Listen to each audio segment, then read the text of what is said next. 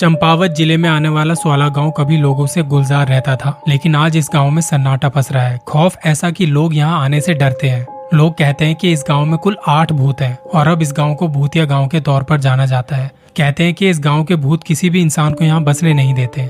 उन्नीस सौ बावन से पहले ये गाँव एक आम गाँव हुआ करता था, लेकिन इसी साल कुछ ऐसा हुआ जिसके बाद ये पूरा गाँव वीरान हो गया।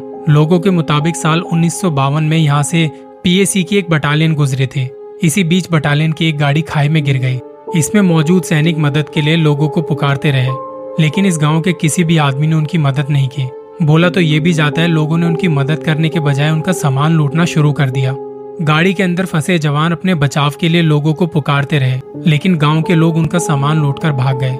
जवानों की तड़प तड़प कर गाड़ी में ही मौत हो गई थी। कहा जाता है इस घटना के बाद गाँव में पहले जैसा कुछ भी नहीं रहा। यहाँ रह रहे लोगों का गाँव में रहना मुश्किल हो गया, जिसके बाद ये पूरा गाँव खाली कर दिया गया। बताया जाता है कि यहाँ इन सैनिकों की रूह आज भी भटकती है।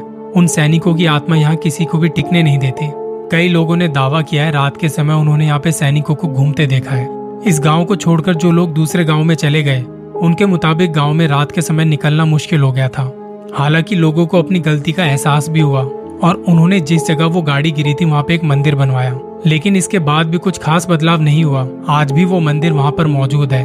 और यहाँ से गुजरने वाला हर व्यक्ति इस मंदिर में सर झुकाने ज़रूर रुकता है।